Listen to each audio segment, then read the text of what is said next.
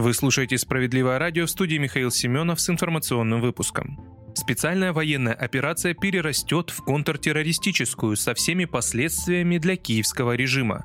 Председатель партии «Справедливая Россия за правду», руководитель партийной фракции в Госдуме Сергей Миронов прокомментировал итоги заседания Совета Госдумы, в ходе которого было принято решение направить жесткое заявление по ситуации вокруг Запорожской АЭС в ООН и во все международные парламентские организации. Сергей Миронов отметил, что его поправка в заявление, касающаяся осуждения не только участников совершаемого преступления, но и их пособников, была принята Советом Думы и вошла в документ. Политик также напомнил о том, что 26 июля фракция «Справедливая Россия за правду» направила проект законодательной инициативы о внесении поправок в закон о террористической деятельности, которая предлагает признать Украину террористическим государством.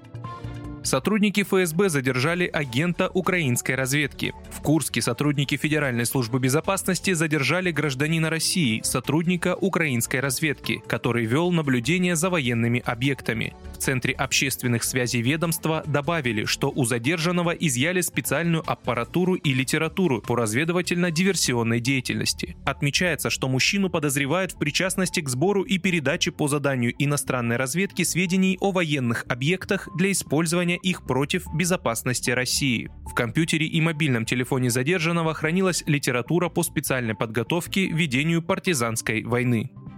Запорожская АЭС отключена от украинских электросетей. Все шесть блоков Запорожской атомной электростанции отключены от электросетей Украины, заявила в телеграм-канале украинское государственное предприятие «Энергоатом». В пророссийской администрации Запорожской области косвенно подтвердили это заявление, связав отключение от украинской энергосети с регулярными обстрелами со стороны ВСУ. По информации «Энергоатома», сейчас продолжается работа по подключению к сети двух реакторных блоков. В компании также заявили, заявили, что электроэнергия для собственных нужд завода в настоящее время поставляется по линии электропередачи из энергосистемы Украины. Член администрации Владимир Рогов заявил, что Украина доигралась с обстрелами Запорожской АЭС и перебила линии электропередачи, поэтому украинская энергосистема могла отключиться от станции. Из-за потери доступа к ЗАЭС Украина может лишиться денег за экспорт электроэнергии, считают власти Запорожья.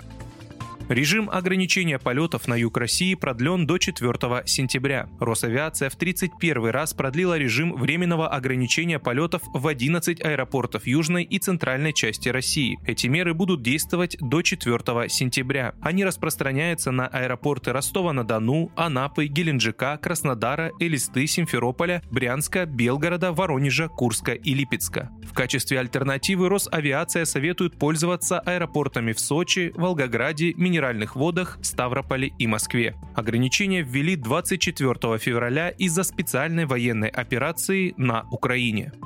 Вы слушали информационный выпуск. Оставайтесь на справедливом радио.